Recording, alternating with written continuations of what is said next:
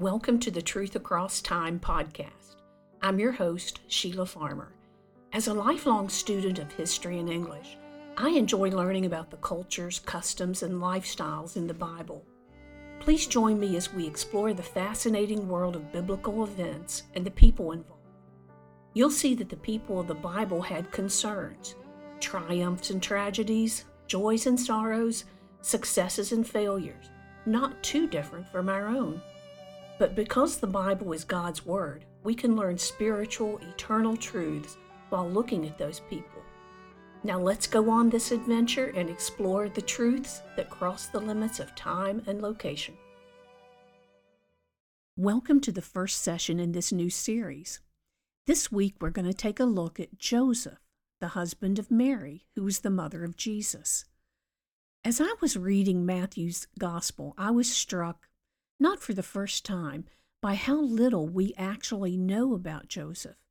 Not many details about him are recorded in the Bible, and yet he played a crucial role in God's plan for mankind. We know that he was betrothed to Mary when she learned that she was to be the mother of the Savior. We know that they did indeed eventually marry. We know that he played a critical role in Jesus' upbringing. But I think we can gain a little more insight into this man if we look just a little deeper and put together some pieces. The first mention of Joseph in the New Testament is in chapter 1 of Matthew, where the human lineage of Jesus is given, going back as far as Abraham. Please read this for yourself, verses 1 through 17.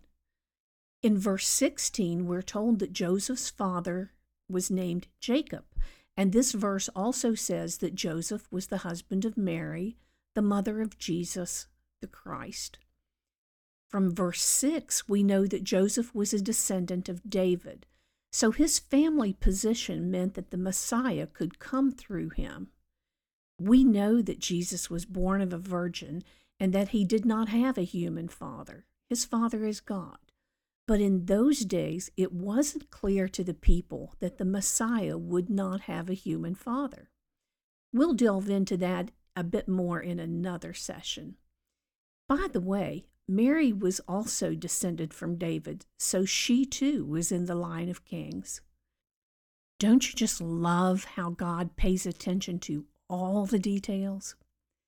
Joseph was a good and godly man we know from Matthew chapter 13, verse 55, that he was a carpenter. We know that he lived in Nazareth, although his ancestral home was Bethlehem. We're not sure how old Joseph and Mary were when they were betrothed to one another, but it's safe to assume they were both pretty young. Bible scholars often estimate Mary to be around, oh, 15 to maybe 17 years old, so Joseph was probably a few years older than that. Being betrothed was sort of like being engaged, but in that day, in that culture, being betrothed was a lot more serious than what we think of as being engaged. In our world, one can break an engagement whenever one wants, for any reason, personal problems and conflicts notwithstanding. To be betrothed in those days was to have a serious, legal, binding agreement to marry. It was a formal proceeding and far more binding than engagements that we're familiar with. It generally included a public ceremony with the families of both parties present, and it usually also included people from the village or town. The betrothed couple did not live together until they were married, but the relationship could not be easily dissolved. In fact, it required a type of divorce for the betrothal to be broken. After the betrothal ceremony, the man was referred to as the woman's husband, and the woman was referred to as the man's wife. The period of betrothal lasted about a year. During this time, the groom was to prepare a home for his bride. Often, this meant simply adding on to his father's house, especially if he was his parents' eldest son.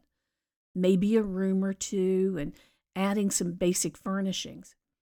When the groom's father, or the next male relative, if the father was dead, decided that the time was right, the marriage took place. And by the way, most Jewish marriages of that day occurred at night. During the betrothal period, any unfaithfulness on the part of the betrothed, especially the woman, was considered adultery and was punishable by death. Even if the woman was not put to death, she would have been ostracized and probably could not have found another husband. But Joseph truly loved Mary. He had no desire to see Mary punished for what everyone would think was infidelity. He was gentle and considerate, concerned with Mary's welfare, and while he couldn't hide the situation for long, he didn't want her to face public disgrace. So, you can imagine what Joseph must have been feeling when he was told that his betrothed, Mary, was expecting a child. Let's see what the Bible says. This is from the first chapter of Matthew, verses 18 through 25. Now, the birth of Jesus Christ was as follows. After his mother Mary was betrothed to Joseph, before they came together, she was found with child of the Holy Spirit. Then Joseph, her husband, being a just man and not wanting to make her a public example, was minded to put her away secretly. But while he thought about these things, behold, an angel of the Lord appeared to him in a dream, saying, Joseph, son of David, do not be afraid to take to you Mary your wife, for that which is conceived in her is of the Holy Spirit. And she will bring forth a son, and you shall call his name Jesus, for he will save his people from their sins. So all this was done that it might be fulfilled which was spoken by the Lord through the prophet, saying, Behold, the virgin shall be with child and bear a son, and they shall call his name Emmanuel, which is translated, God with us. Then Joseph, being aroused from sleep, did as the angel of the Lord commanded him, and took to him his wife, and did not know her till she had brought forth her firstborn son and he called his name Jesus. This passage reveals what a quandary Joseph was in until God gave him direct confirmation that all was well. Mary had not been with another man. She was indeed still a virgin. He had no reason to cancel the planned marriage. In fact, in his own way, Joseph was also specially favored by God. Mary was highly favored to be chosen to be the mother of the Messiah and Savior. But Joseph would be, for lack of a better word, Jesus' stepfather. He would be a real presence in Jesus' life, and God knew that Joseph was a good man and gentle and loving and could be trusted. Imagine God entrusted the care of his only begotten Son in his early years to Joseph. What a vote of confidence. Once Jesus had been born, and after Joseph, Mary, and Jesus had returned from their temporary stay in Egypt, which we'll cover in another episode, the family settled again in Nazareth. Joseph would certainly have taught Jesus carpentry. I often wonder what it must have been like to teach the child Jesus. What went through Mary's mind and Joseph's mind as they undertook the daily tasks of living? Joseph and Mary did have children together. What must it have been like to grow up with Jesus? Luke chapter 2, verse 52 tells us that Jesus increased in wisdom and stature and in favor with God and man. We know that Joseph was still alive when Jesus was 12 years old, when the family went to Jerusalem for the feast of Passover. Remember, Jesus got separated from Joseph and Mary. They had begun the journey back to Nazareth, and they realized he wasn't with them. They were likely traveling in a caravan of family and friends.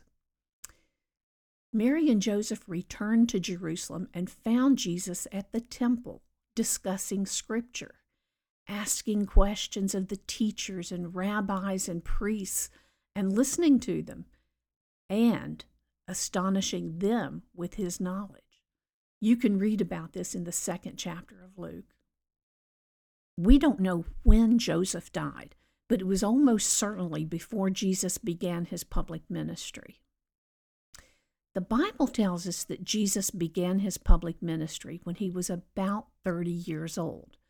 This is typically the age when a priest would begin his service. And Joseph was apparently gone at that point. He's not mentioned during Jesus' ministry. Another point Joseph is not mentioned at the wedding in Cana when Jesus performed his first miracle. Mary was there, and it's highly unlikely that she would have been there without Joseph. Also, Joseph was not with Mary and Jesus' half siblings when they went to see him, probably in Capernaum. And we know that he wasn't at the crucifixion. But regardless of when Joseph died, we know that he played a very important role in Jesus' earthly life. We can only imagine what a responsibility he must have felt and how he managed to deal with the knowledge he had about this divine child that he was responsible for, at least for several years. We know that he was a good man and a just and humble man. We know that he must have had great strength of character and loved God and loved his family. We can only imagine what, must, what it must have been like for him to come to the end of his life, knowing that he would face God. Sometimes I think we tend to overlook Joseph in the story of Jesus' early years. His role tends to be overshadowed by Mary's. We know that her role was utterly critical and that she is to be remembered, respected, and honored. But I believe that Joseph was handpicked too. He must have been a rare and extraordinary man. I can't wait to meet him in heaven. Can you?